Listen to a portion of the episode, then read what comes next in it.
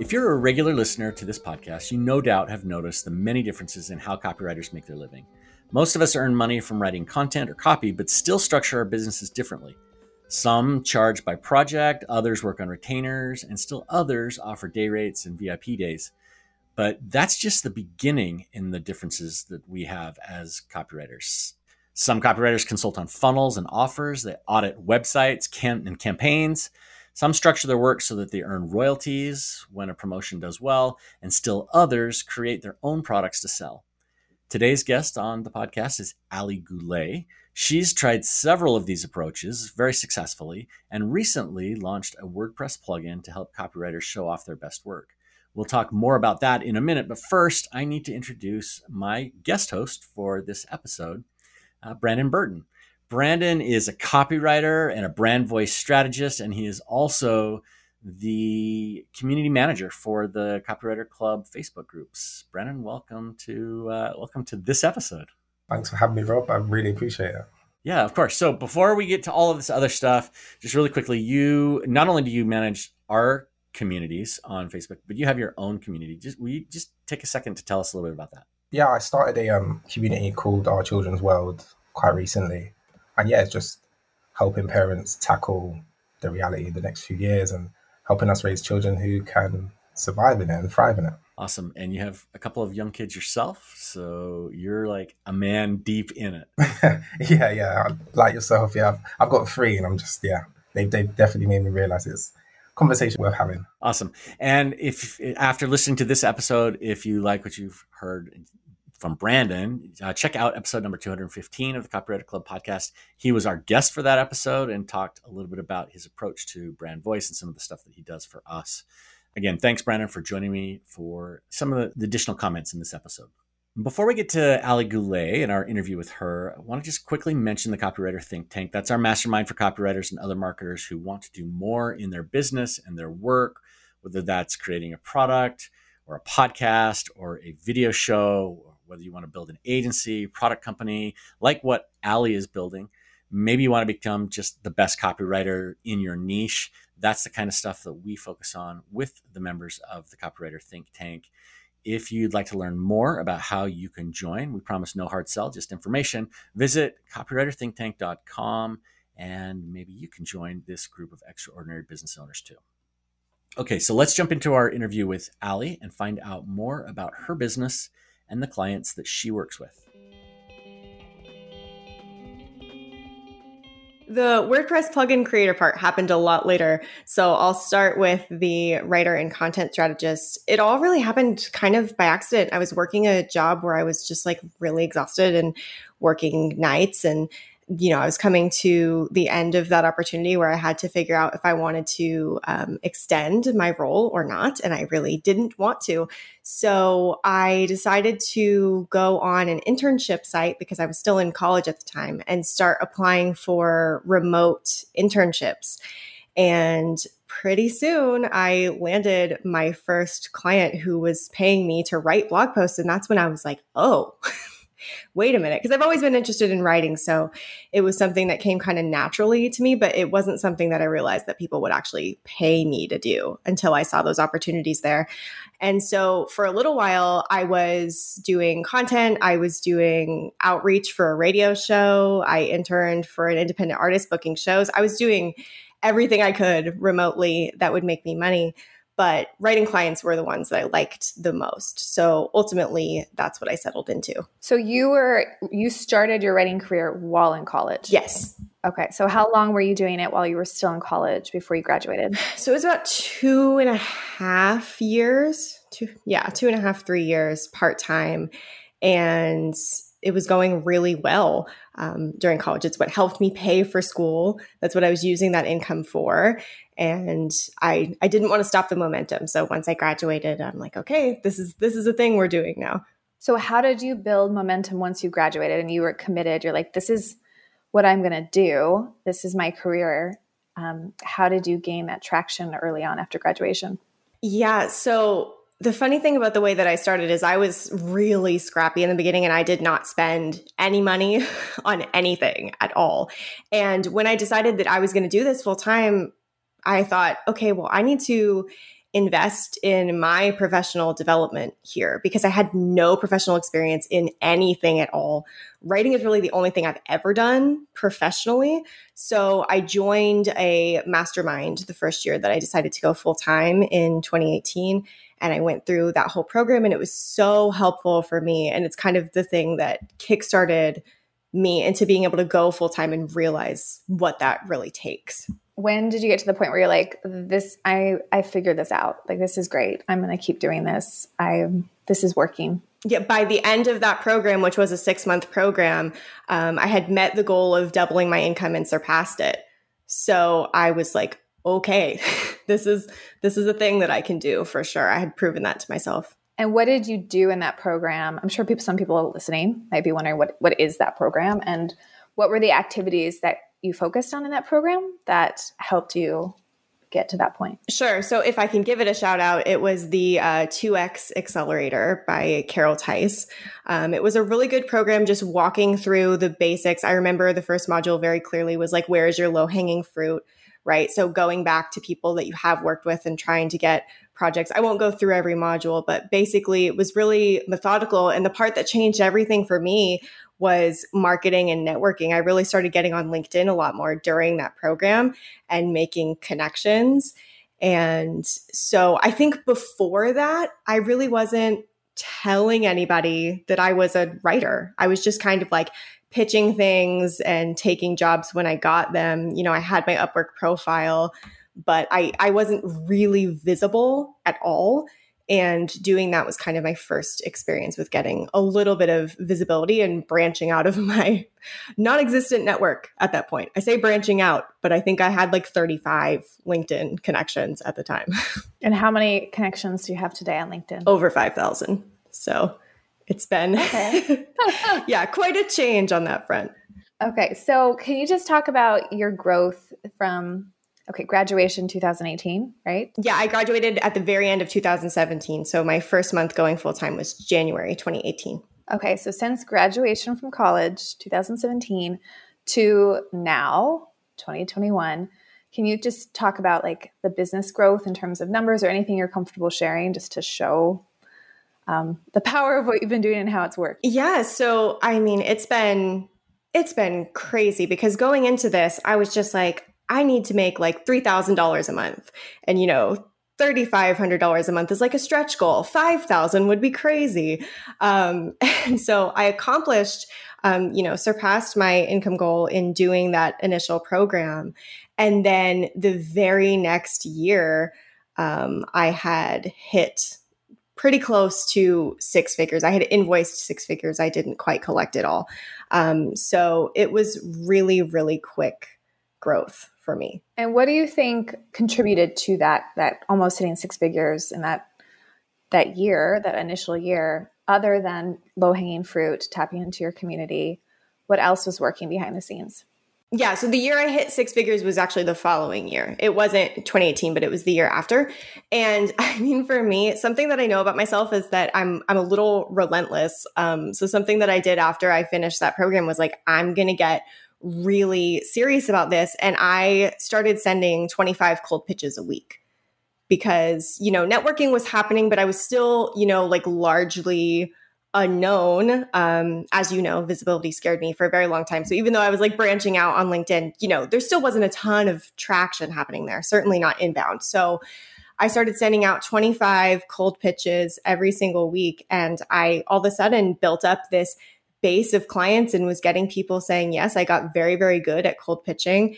And that is the thing for sure that helped me grow my business the fastest and be able to get to that level really really fast. Can you talk more about your cold pitching process especially back then when you were pitching 25 clients a week?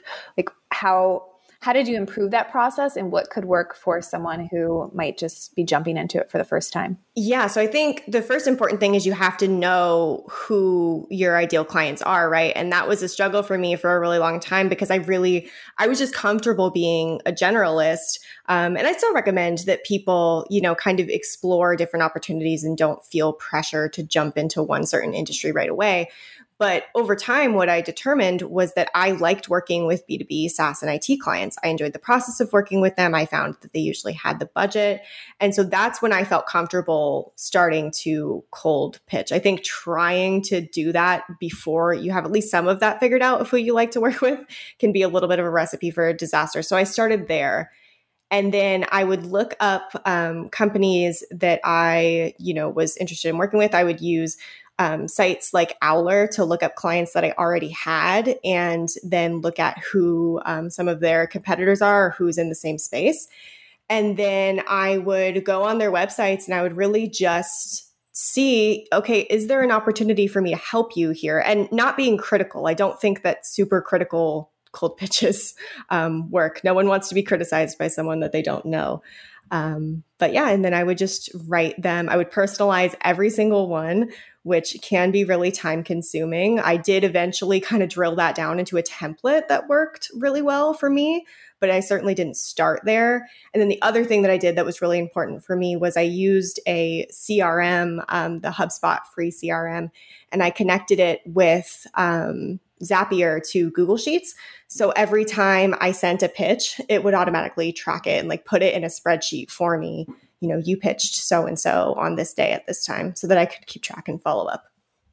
Okay. And are you pitching 25 clients today or prospects today? Is that still happening?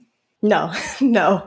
Um, I, yeah, I mean, I work on retainer typically. So a lot of the clients that I have stick around for a while uh, that was not sustainable for me to continue to make that part of my process all the time.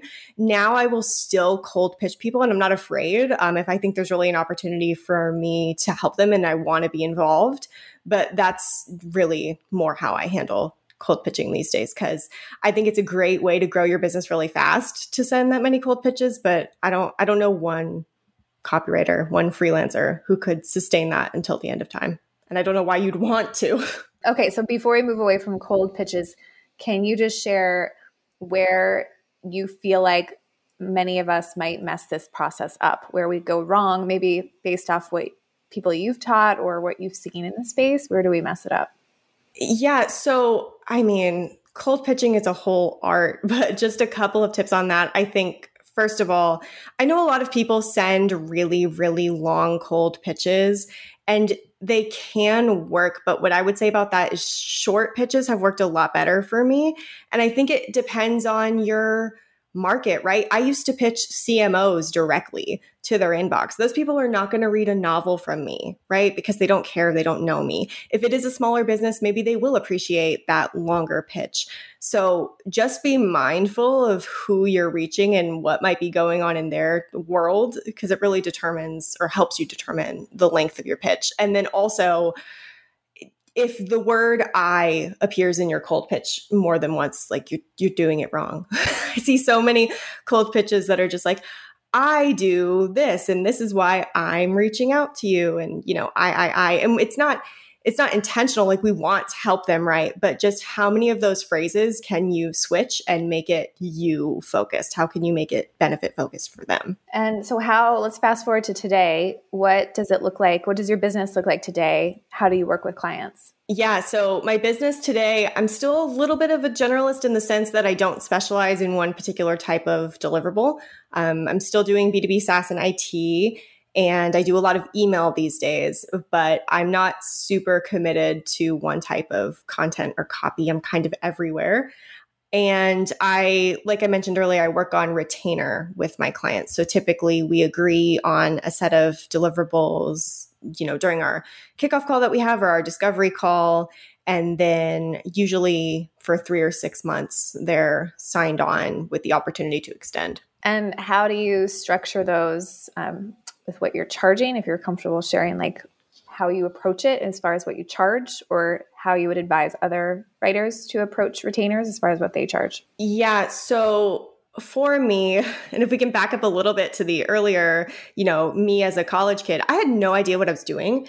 When I first started freelancing, I was like, cool, if I can make $8 an hour, awesome. Like, which is why was I ever providing content to anyone for that amount of money? Like they were getting a deal. so do as I say, not as I did. Uh, if you're starting your business, but I think it's important to look at what the industry standard rates are just so that you get a, like what are people charging for this stuff i had no clue i was just looking at okay what am i comfortable charging which was well under market rates at the time right so start there and then factor in like your experience level usually with most you know surveys or data you can find. It's organized by you know how much experience you have. And then i like to think about even though i don't charge hourly anymore i like to think about what i want to make per hour. And then i add 10 or 20% on top of that just because i'm really bad at estimating how long it takes me to do things. I'm pretty fast but even then, like inevitably somewhere I will hit a snag where some element of the project took me longer than I thought it would. So, are you promising a certain number of deliverables for your retainers, or how do you set it up so that the expectations are set from the beginning? Yeah, if they are absolutely certain on a number of deliverables that they need. Like right now, I'm working with a client where we're doing a number of web pages, and that was determined from the very beginning. I will say, okay, I'm going to deliver you exactly this number of deliverables. If not, I structure it as an up to um, type of deal. So you have up to, you know, this many deliverables. And I do allow them some rollover within 30 days, um, just so that, you know, if something goes wrong on their end, they can make up a little bit of that. Um, and that's usually how I structure things. And if you were to step into retainers for the first time or advise someone who's just working on their first few retainers, what would you tell them to do or not to do so it doesn't become a, a hot mess? I would say be very, very solid in your project management. And if you're not solid in your project management right now, figure out what tools you're going to use, how you're going to structure things, because if you end up and i still have this happening to me today clients wanting to add me to their project management systems and run things their way. And depending on you know the scope of your agreement some of that may or may not be appropriate.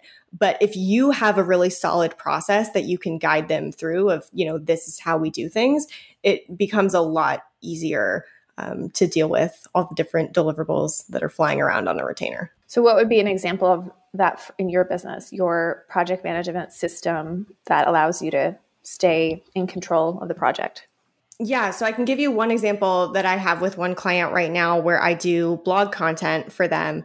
And for some reason, they insist on sending me everything via email, like the different ideas that they have. And I was like, okay, I'm probably not going to have much luck like getting them to adapt to something different. But what I did was I created a system. You'll catch on to a theme. I love automation, where they will uh, send me something that will end up in my inbox, and I will tag it with a special um, tag in Gmail, which is what I use for my business. And then when it's tagged that way, it will automatically go over to Trello and be created as a card. Um, and the cards are sorted by oldest to newest, so that we're always addressing the oldest sort of item in line. Um, and then I can manage it that way. They have a link to that board, so they always know, like, hey, yes, I've received this, it's here.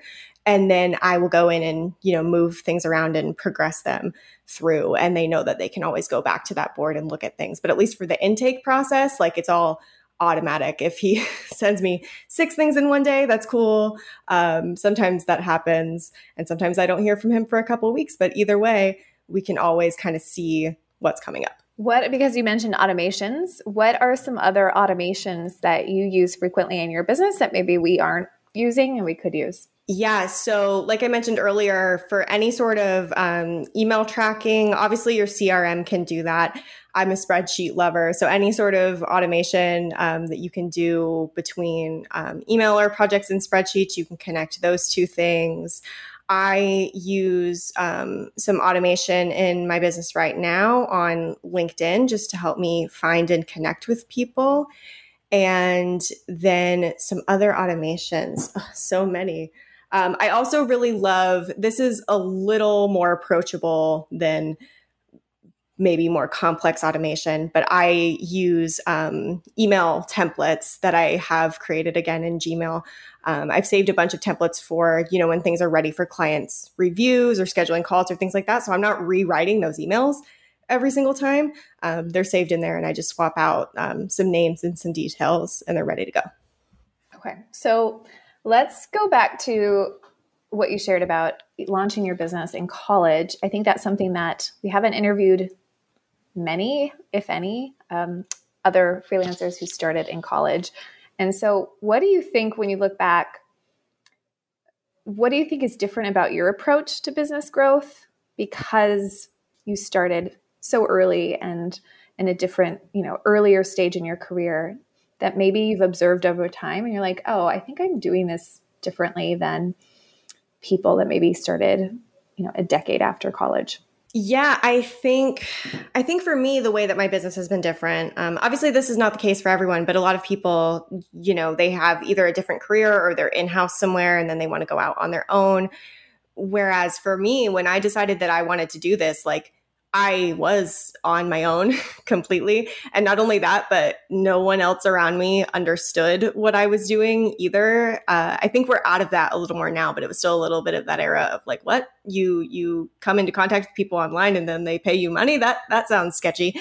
So from the very beginning, I just kind of had to take this approach of like figuring it out on my own. And so a lot of that in the beginning was a ton of just learning and then like throwing stuff at the wall and seeing what sticks and that's the truth and not getting discouraged when things don't stick. It's like, okay, I tried that and I've been doing that for, you know, 2 weeks or a month and that didn't work, but let me see if I can find, you know, some communities and what people are talking about now and what's working for them and maybe, you know, if I think that makes sense for me, you know, I'll try that too. So what could I do to channel my you know, inner Aly or like the inner college student that might be scrappier, even though I'm way, way past that stage.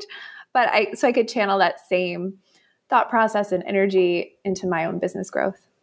Yeah. I mean, I'd say the key, if you're really focused on growth, is say yes more than you say no. That's something that I definitely took on in the very early stages of my business. I'll be honest and say I've taken a little too much of that into the current stage of my business. So maybe keep an eye on that but that's that's what it really was in the beginning. I wasn't too concerned about like the right way to run a business. I was more concerned about like how am I going to do this in a way that works for me? What am I going to do next month to ensure that I can, you know, pay for my class bill that's coming up? Um, so I think a lot of that, you know, inspired in me. Just say yes more than you say no, and the results I think can really surprise people. Yeah, and that just reminds me of a another question around being responsible in business and and saving money. And if you're comfortable sharing or talking about it, do you have advice or best practices as far as how to build a business where you actually are creating a cushion and saving money and having the rainy day fund? Because again, most of us don't do that well or don't do that at all.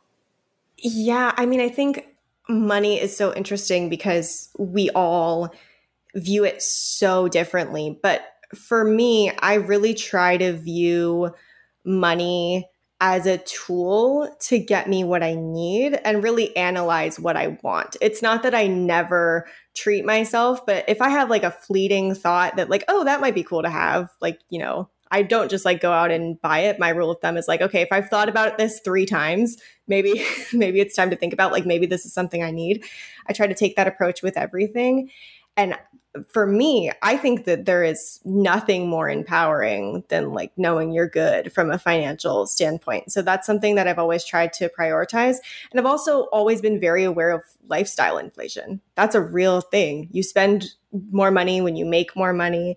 And so, really, I mean, some things have changed, but largely, I don't live a super different life than I did, you know, six years ago when I started this business, with a few luxuries and changes, of course. But I think, you know, if you can keep that in perspective, what do you need and then what do you actually want and if you want those things like was it just a fleeting thought or do you really want them for a reason um, that's what i think is really important i guess related to that what what would be your advice for people who struggle with that and maybe the better question is what have you been able to do because of this approach to money management and savings um, what have you been able to do in your business that maybe you wouldn't have been able to do if you were spending more as you made more?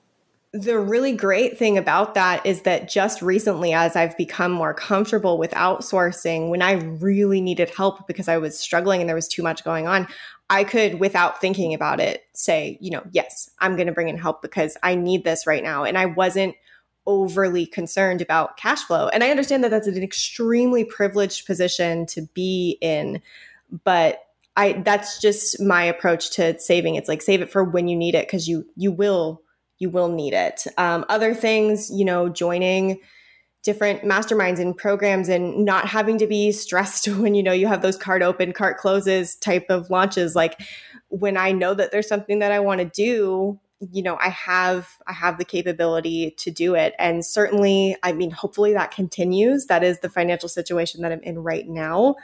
Um, and that's where I would like to stay. So my approach to that is just yeah, save save until you have a reason not to save.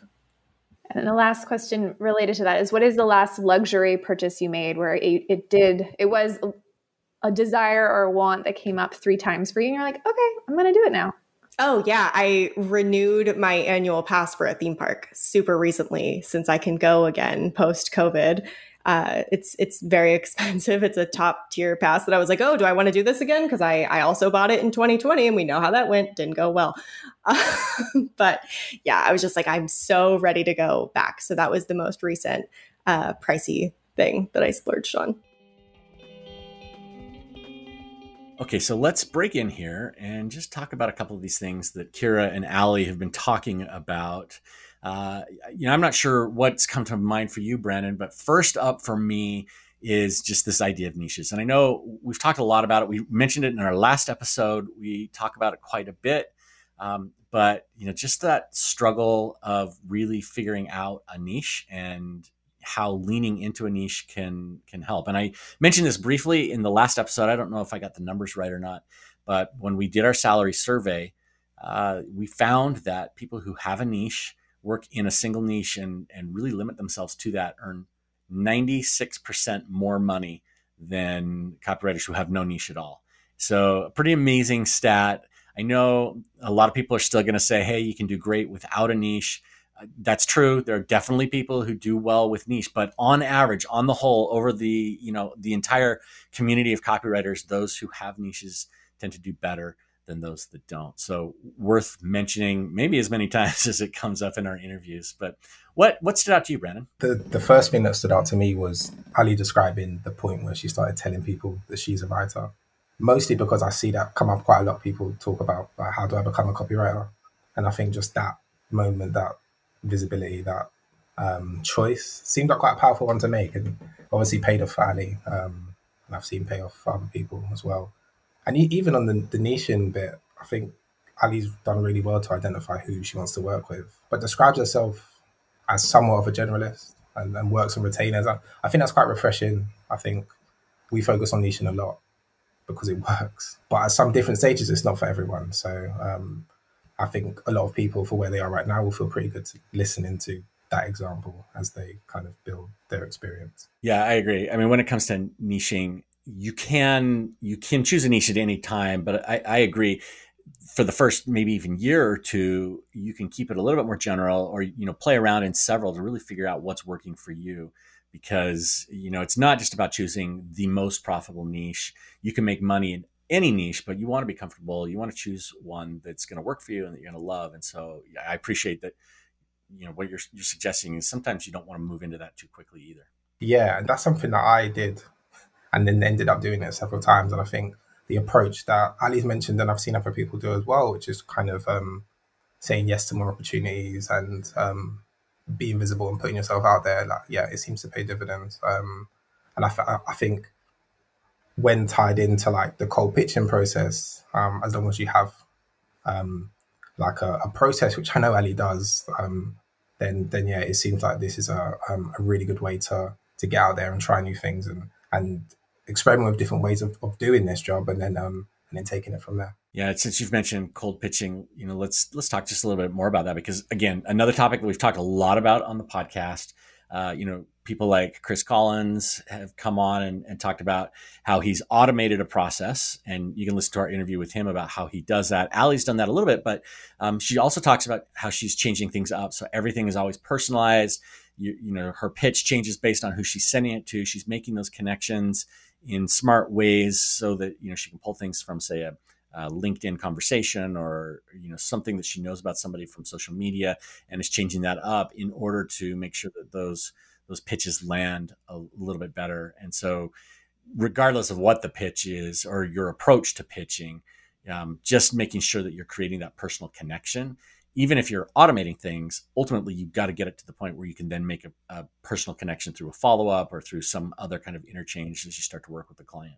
Yeah, I think the cold pitching element is um and you mentioned Chris Collins.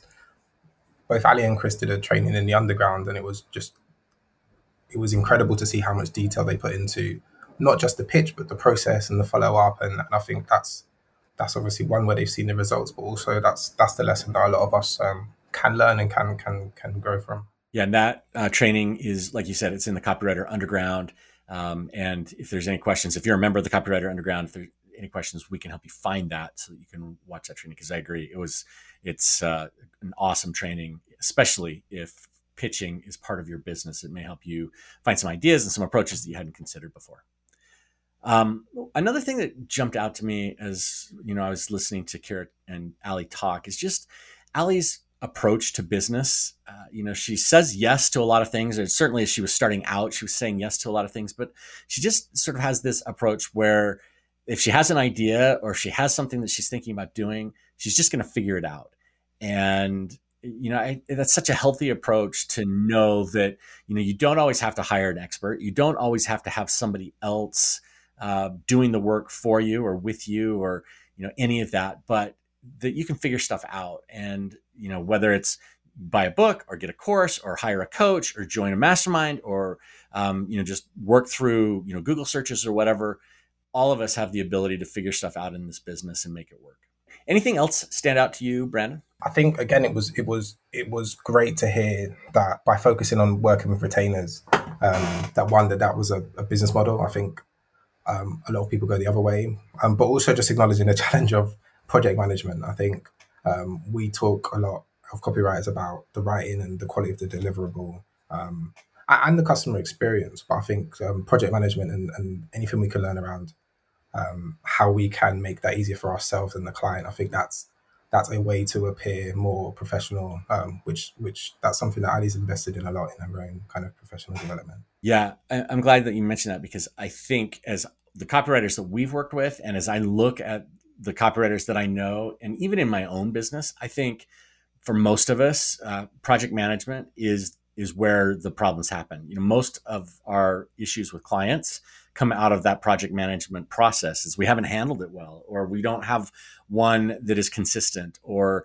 you know we're reinventing it every single time you know there are different pieces different parts every time we work with a different kind of client and you know marketing issues client issues even some work issues are often really process issues and uh, client management issues. And so um, yeah I, I agree. I think if there's maybe one thing once you have copywriting down you're a pretty good writer you know you're able to find a client or two. If there's one thing to focus on your business it's figuring out those systems to support the work that you do in a consistent and and you know very repeatable manner.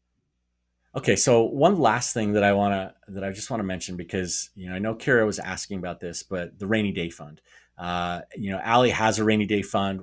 We've talked about it with her before. She didn't talk about how big it is, and I'm not I'm not going to do that either. But it's so important to get to the point in your business where you can put some money away, just as a safety measure. You know, maybe the retainer clients disappear, or you're not able to bring in a project this month or or next month, and having a rainy day fund can just take away the desperation that you can feel when your business has those inevitable slowdowns and then on top of that, you know, if you have a, a rainy day fund that's maybe, you know, even three or four or five, six months big so that you know you can go through a, an extended um, slowdown if that kind of a thing happens, if a recession happens, or you know something, you know, um, you know, an accident or something like that keeps you from working. But in addition to the reason that reason have it, it can also fund the development of other parts of your business where you can actually take time to say, oh, I am going to build this product that I've been thinking of, or I am going to create a, a workshop or a training for you know my niche um, in order to you know create something bigger in my business. And just putting money away to support you so that you don't always have to be taking client after client after client or retainer after retainer you fill your hours with that um, just having you know that slush fund for lack of a better word to support you in those things is super super smart so whether you know the size depends on you know you and your business everybody really ought to have somewhere between three and six months just in case something you know really happens um, bigger if you can get it.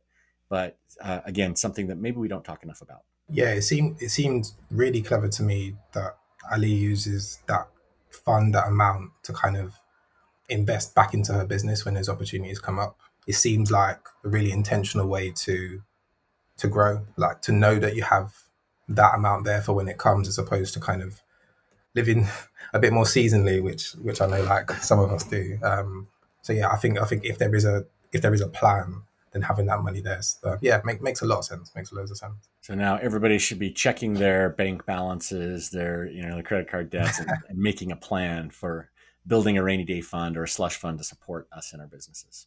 Let's go back to our interview with Aly and ask about her approach to connecting with clients on LinkedIn. All right, so let's talk about LinkedIn for a bit. And you mentioned that you've automated parts of your LinkedIn marketing and I know this is an area that you focused on heavily in your business. Can you just tell us like how do you how do you use LinkedIn to find or attract clients today and to grow your business? Sure. Yeah. So the first thing that I want to say is before you really dive into LinkedIn, like make sure your people are there. I think that LinkedIn is a great place for business, uh, but depending on who you work with, they they your audience might not be there. So try to look up some of your clients and see if they're even there, if they're active there. If they are, that's probably a really good sign for you. For me, being in, you know, the B2B tech space, like I knew my people were there. So it was really natural for me to go into that space.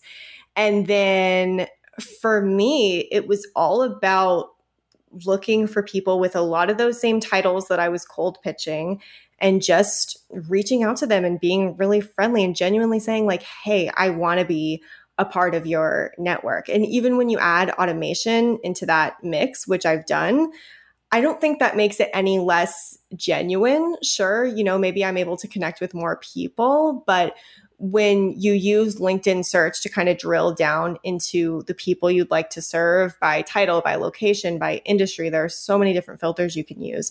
Um, all you're doing is really scaling up your ability to network. And then, you know, it's about just showing up and being nice and being helpful and reminding people that you exist. Because the great thing about LinkedIn is that your title is there always on everything you do, on your profile, in your messages, on every comment that you leave.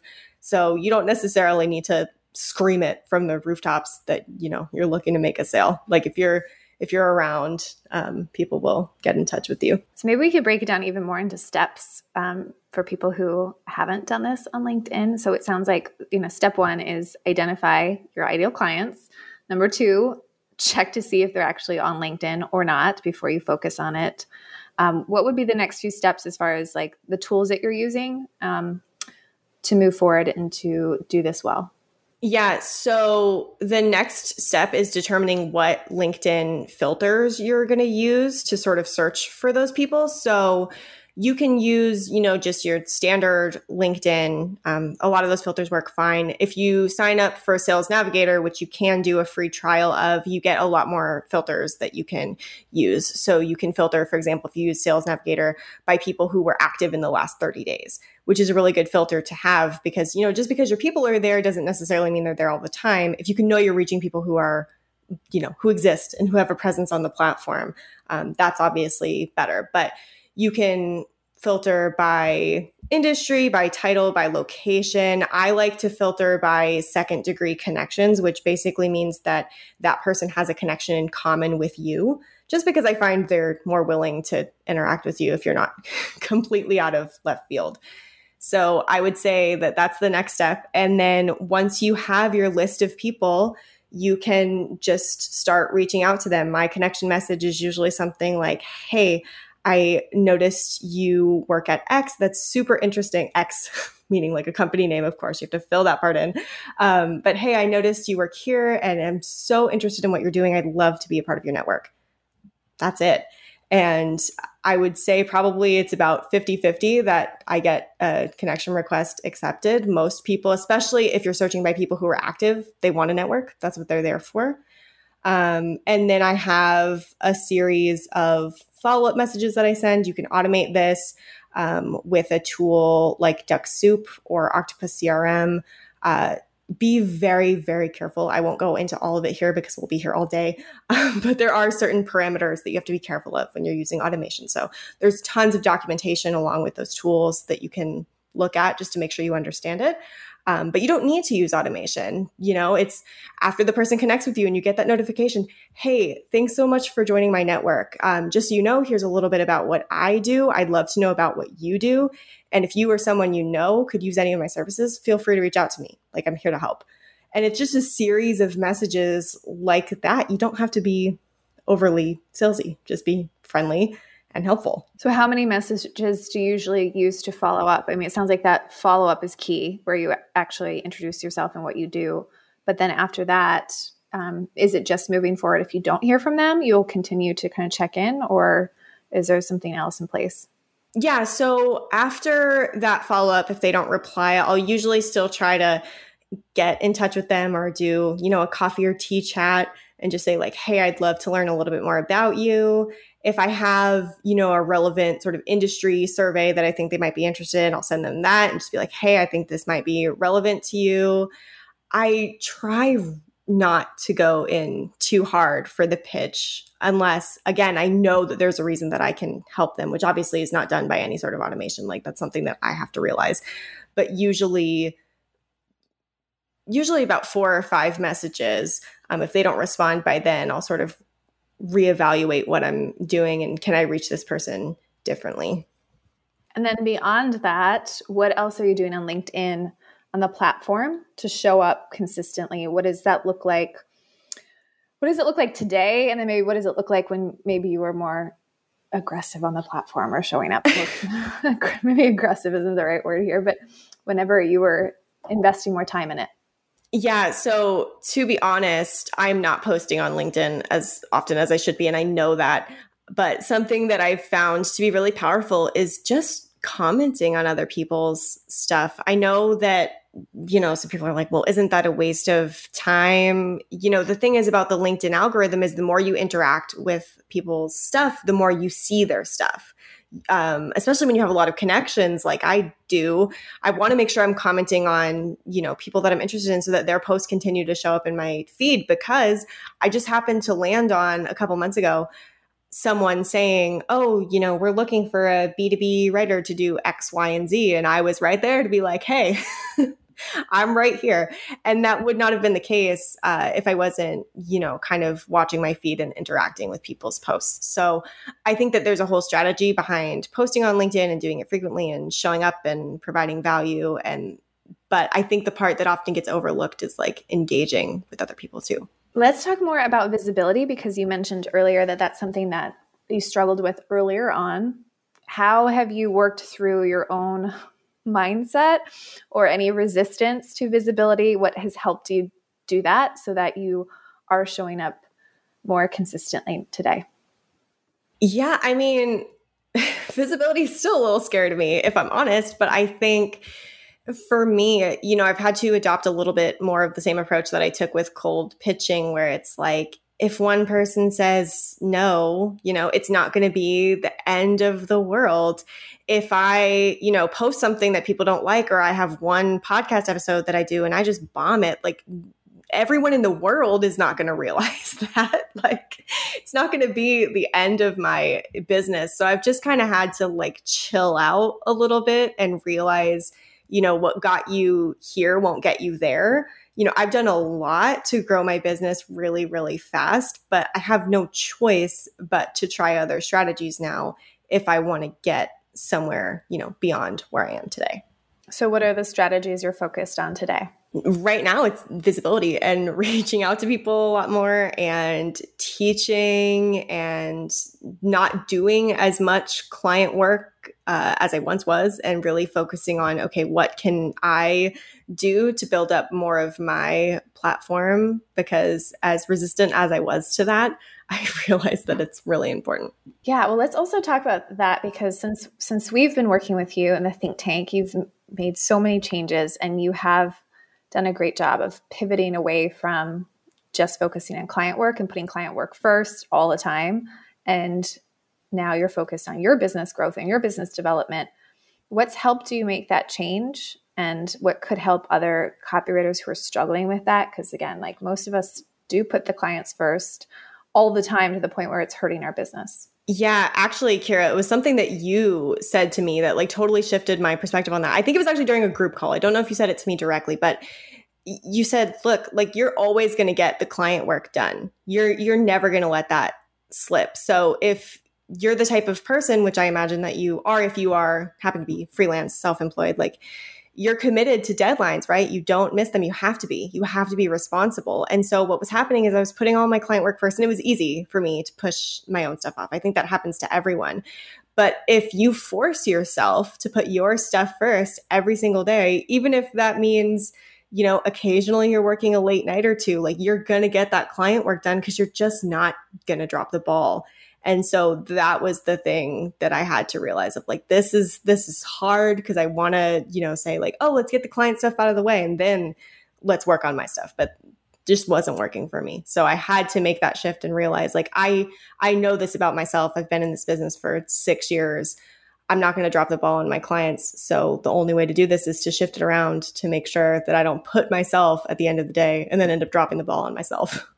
And what has been the impact of that now that you have started putting your business first? What have you seen or have you felt from that change? Yeah, I mean, in terms of tangible results at the moment, this is all still very new for me. So I'm excited to see what happens. But I think, I think just the realization that, look, I can work on my business for two hours in the morning and nobody imploded everyone's okay.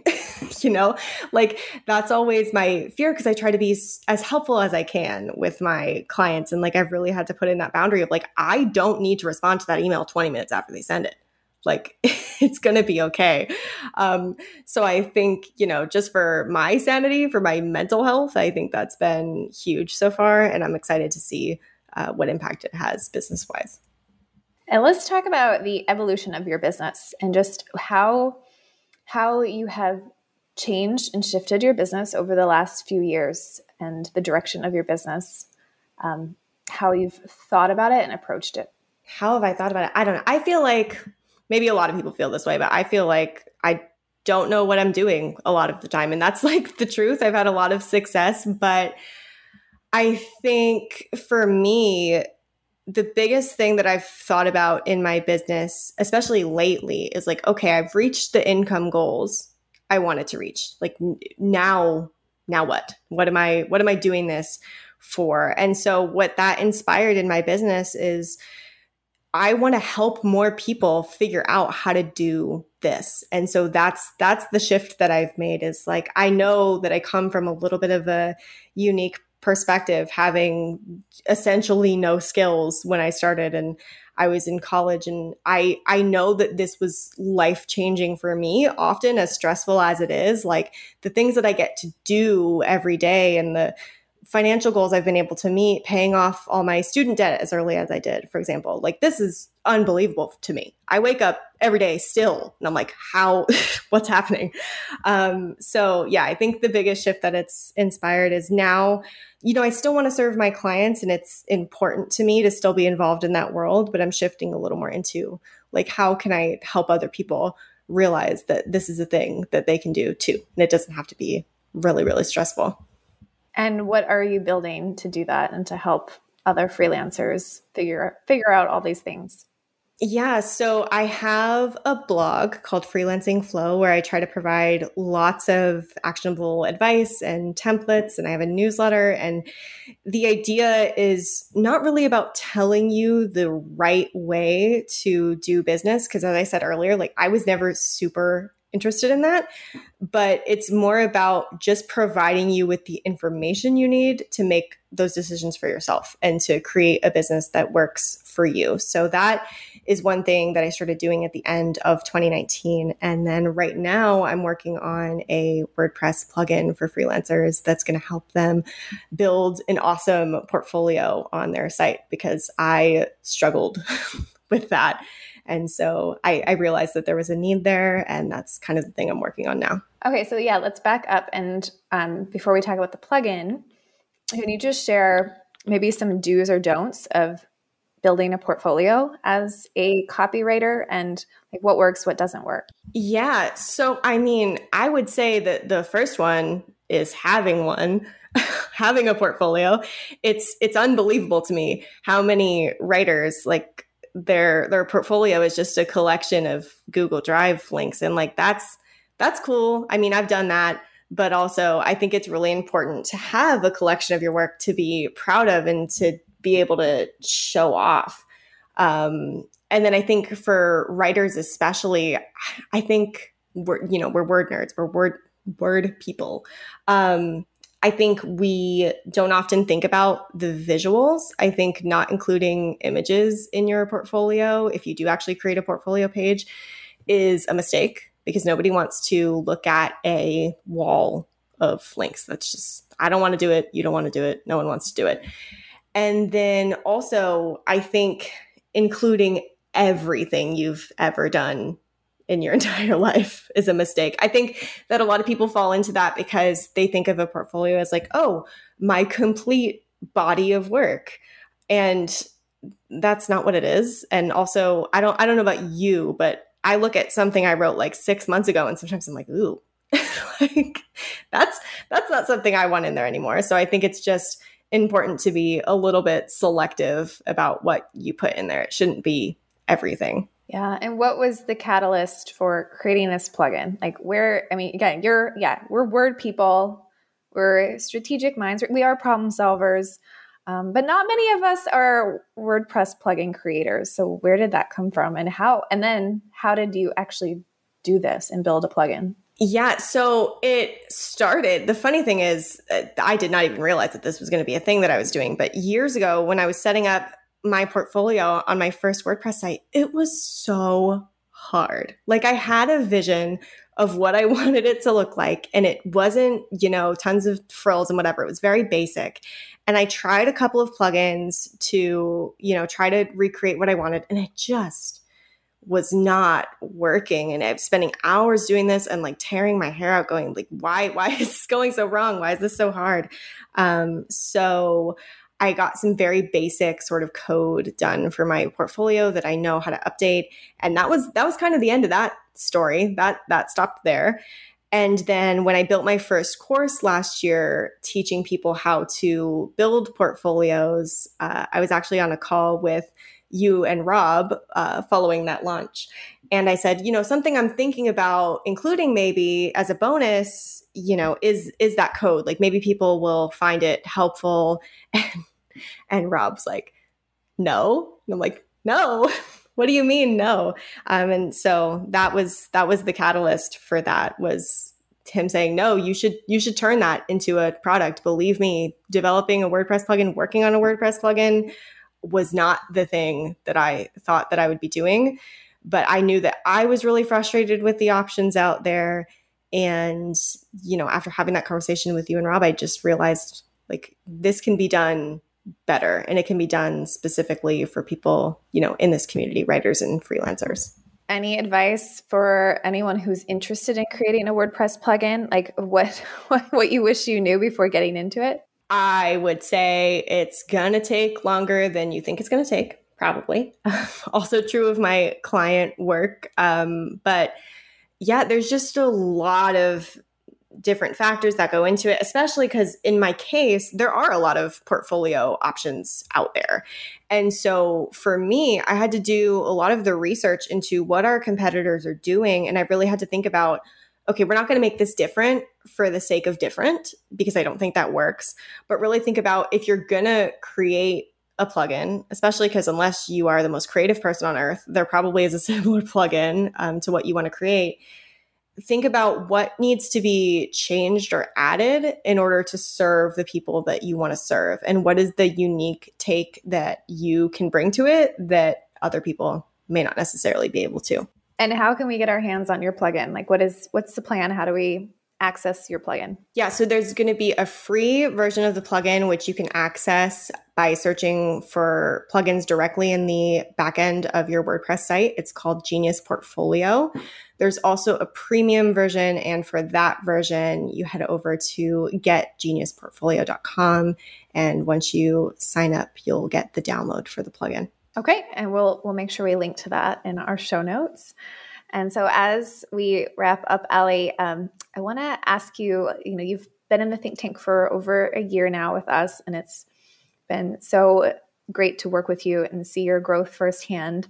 Um, what would you say has been the biggest surprise about your experience in the think tank um, over the last 12 months? I mean, my biggest surprise is like the direction of my business has changed and and not in a bad way. I you know, I've been in the TCC community and so I've seen think tank alumni and what they've done and I had all these ideas for what I was going to do when I went into the think tank and some of those happened and some of those didn't. But the awesome thing about the think tank is you're you talk to people all the time you're in so many workshops and you have so many opportunities to kind of think out loud in front of a room and things just happen that you're like, oh, yeah, that is a good idea. Or, ooh, actually, maybe I should stay away from that. And so, making those really genuine connections and having sort of this collective experience together of having these huge goals and then just being open to hey like i i know i had these ideas about what i wanted but i don't have it all figured out and being open to those new opportunities that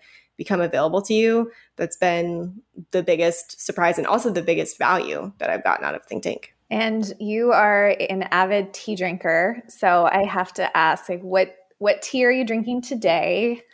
And what is the name of the tea subscription that we should subscribe to if we want to drink new teas every day? Yeah, so this is gonna break your heart, Kira. I'm so sorry. I have water today because I was like nervous to drink because I didn't want to spill it. So I have a glass of water over here. Um, this Not morning, acceptable. this morning, I had um, a mint mate tea, which is very very good. It has a lot of caffeine.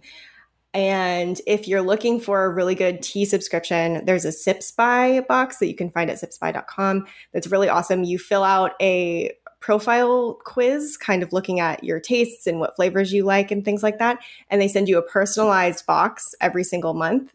And then when you get the box, you can rate each individual tea that you got to say, like, hey, I liked this or no, I really didn't. And it gets more and more catered to your tastes over time. So it's it's awesome if you're looking for new teas, which I always am. So that's the end of our interview with Aly Goulet. Before we go, Brandon, let's touch on one or two more things that you know stood out to us in this last half of the episode. Um, you know, Aly was talking about her approach on LinkedIn and what she does there, and you know, I just it, the, the question occurred to me. You know, should should we even be on LinkedIn? You know, there are definitely copywriters whose clients are not on LinkedIn. They're not going to connect with you know their clients. And so i think that's the number one question that people should should ask. We've talked a lot about how to engage people on linkedin and different approaches over the last 50 episodes of the podcast. But maybe the very first question all of us should be asking is should you even be there? And if your clients are there then awesome you know engage there. But if they're not don't waste your time on a social media platform where you're not actually going to connect with the people that you want to work with. Yeah i completely agree. And I, th- I think that question is worth asking for for a lot of advice, right? It's I think Aly mentioned earlier in the podcast is how to make this work for for us, and even even just thinking of LinkedIn as, as different from other um, social platforms, is that going to kind of suit the way that you use the internet? Is that going to like suit the way that you like to show up? Um, and then and then on the other side of that as well, can you can you commit to that? And I think um, Aly again has been really like deliberate with that approach, and it's and it's paid off. And I think you could apply that same um, way of looking at any angle we go down, um, just being like really smart about whether or not it fits, as opposed to just doing it because other people have had great results from it. Yeah. And while she was talking about LinkedIn and her approach to it, she did mention uh, she, there was a comment about the parameters with LinkedIn automation that you need to be careful with. Um, the, I think that specifically she was talking about how if you're using automation software, uh, LinkedIn can detect that, and if you start sending out, you know, pitch after pitch after pitch, you know, more than say 20 a day, or you know, may the number may vary a little bit from that, but um, they can actually shut down your account and not allow you to, you know, connect with other people. So just be careful that when you're setting those parameters, uh, that you're you're not violating LinkedIn's rules for automation. Um, they do that to control spam, so that you know we're not all flooded with emails from people that we don't want to hear from. Uh, but if you're there pitching, smart to be aware of what those limits are. Another thing that stood out to me, and this is, you know, other than the how impressed I am by Aly and the plug-in and the, this business that she's building, but just the idea that she was talking about how she started putting her business first and how, you know, client work tends to get done because we have the deadline, we have to pay the bills, you know, and so by carving out one day a week or a couple of hours every morning before you start that client work in order to work on your own business is such a critical idea. I know Kira and I have mentioned that in several places. We've talked about it on the podcast before, but it's just it's that idea that it's so easy to forget because again, you know, I have a deadline this afternoon and I've got to get stuff done. And so I'm going to skip working on my business this morning. And, you know, I, I can, we can always put that off and, and, you know, the, the fixes to our own websites, the, the the pieces of our own business that you know help bring in more clients. We put that stuff off until the current clients are taken care of, and then that's oftentimes what causes the the feast and famine cycle because we're not paying attention to our business or to you know whatever the processes are that bring in new clients so just reiterating that idea you have to put your own business first whether it's your copywriting business whether it's something else that you're doing and building for the future that has to happen first before you work on your clients. Not saying sh- give clients you know short shrift and and to not give them everything that you promise, but take that time for yourself first. Yeah, I've I've I think that's always seemed quite counterintuitive to me, but it, it, it does work, and for the reasons Aly outlined, which I think came from you and Kira, um, I I think that more of us as we kind of build these things should start thinking of it as like long term businesses and and what today means about tomorrow. Um, but yeah, I'm, I'm, I'm, I like that approach. I'm, I'm a big fan of marketers generally taking what they've learned and then building solutions for the people coming after them. Um, I think both of the projects that Aly's working on seem really smart, really helpful. Um, you can see the value in the blog and the plugin. I think these are just things that people really need. So um, yeah, it's it's it's great to see that and to see again that example of, of the things people are doing with the skills they've built over the years.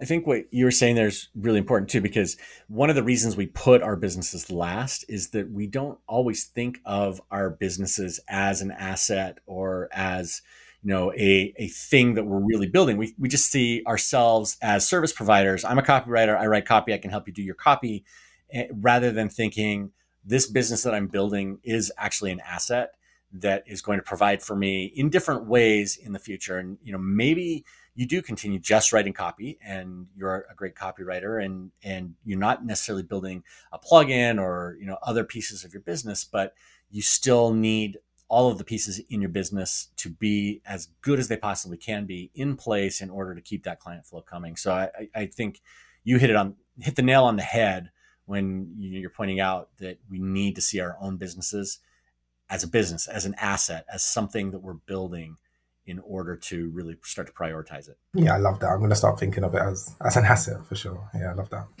So, what else uh, stood out to you, Brandon, from uh, this last part of the conversation?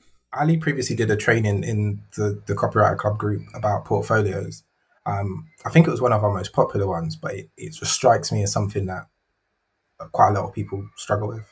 Um, so that, that that pivot that Aly's making, um, one just just from a portfolio angle, I think is I think is great. I think that stuff we need.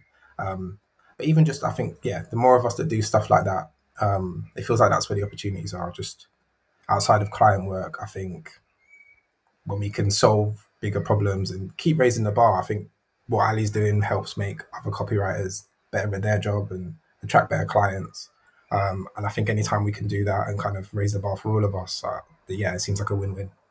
Absolutely. And you know, to to really put that idea on steroids, you know, creating these kinds of assets for people in your industry, in your niche, um, you know, thinking beyond the copywriting world or the marketing world, where yeah, we're all sort of familiar with this stuff, and so it makes sense to to share these ideas. But even going deeper, if you have you know a set of templates that is directed at medical providers or dentists or health clubs that can help drive traffic for their business, that's the kind of thing that you know, again, you know, think of let's let's say health clubs. You know, think of the thousands of health clubs that there are. You know, across uh, all of the various countries where we all live, right? They all need help attracting clients. And so if you can create these kinds of tools for that niche or for whatever niche you work in uh, for your clients, uh, it's just an awesome opportunity that uh, can help all of us grow our businesses in different ways. Definitely.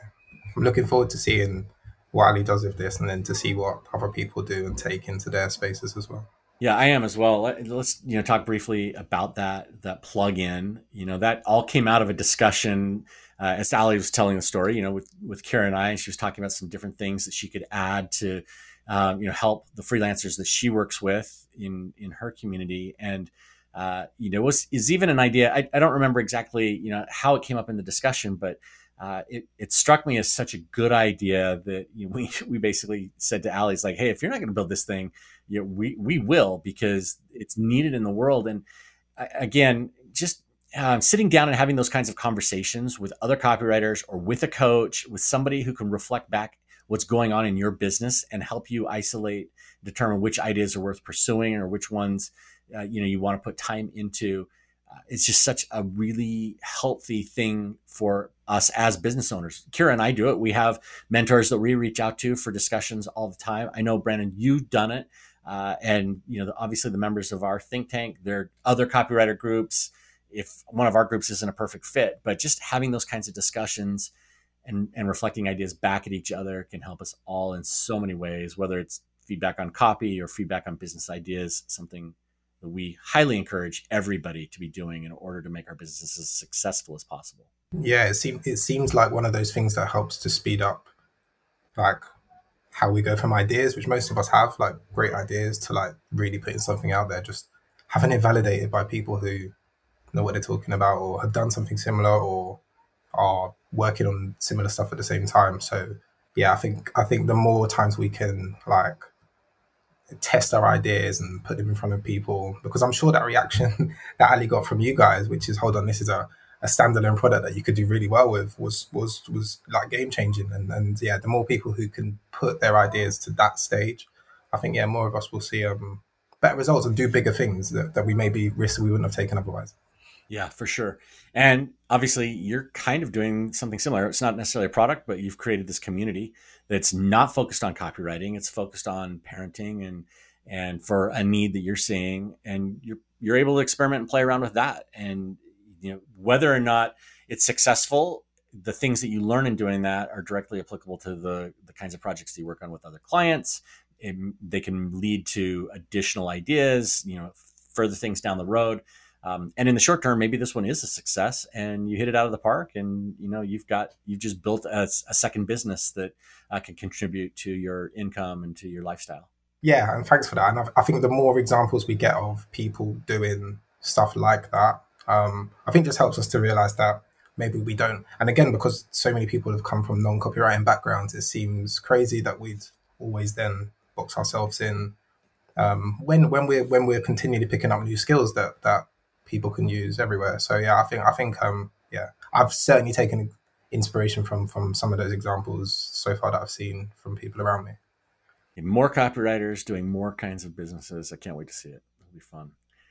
We want to thank Aly Goulet for joining us on the podcast today. If you want to connect with her or check out what she's doing with her business, there are a couple different places that you can go. Uh, to learn more about the portfolio plugin that we've been talking about that she's developed, go to getgeniusportfolio.com.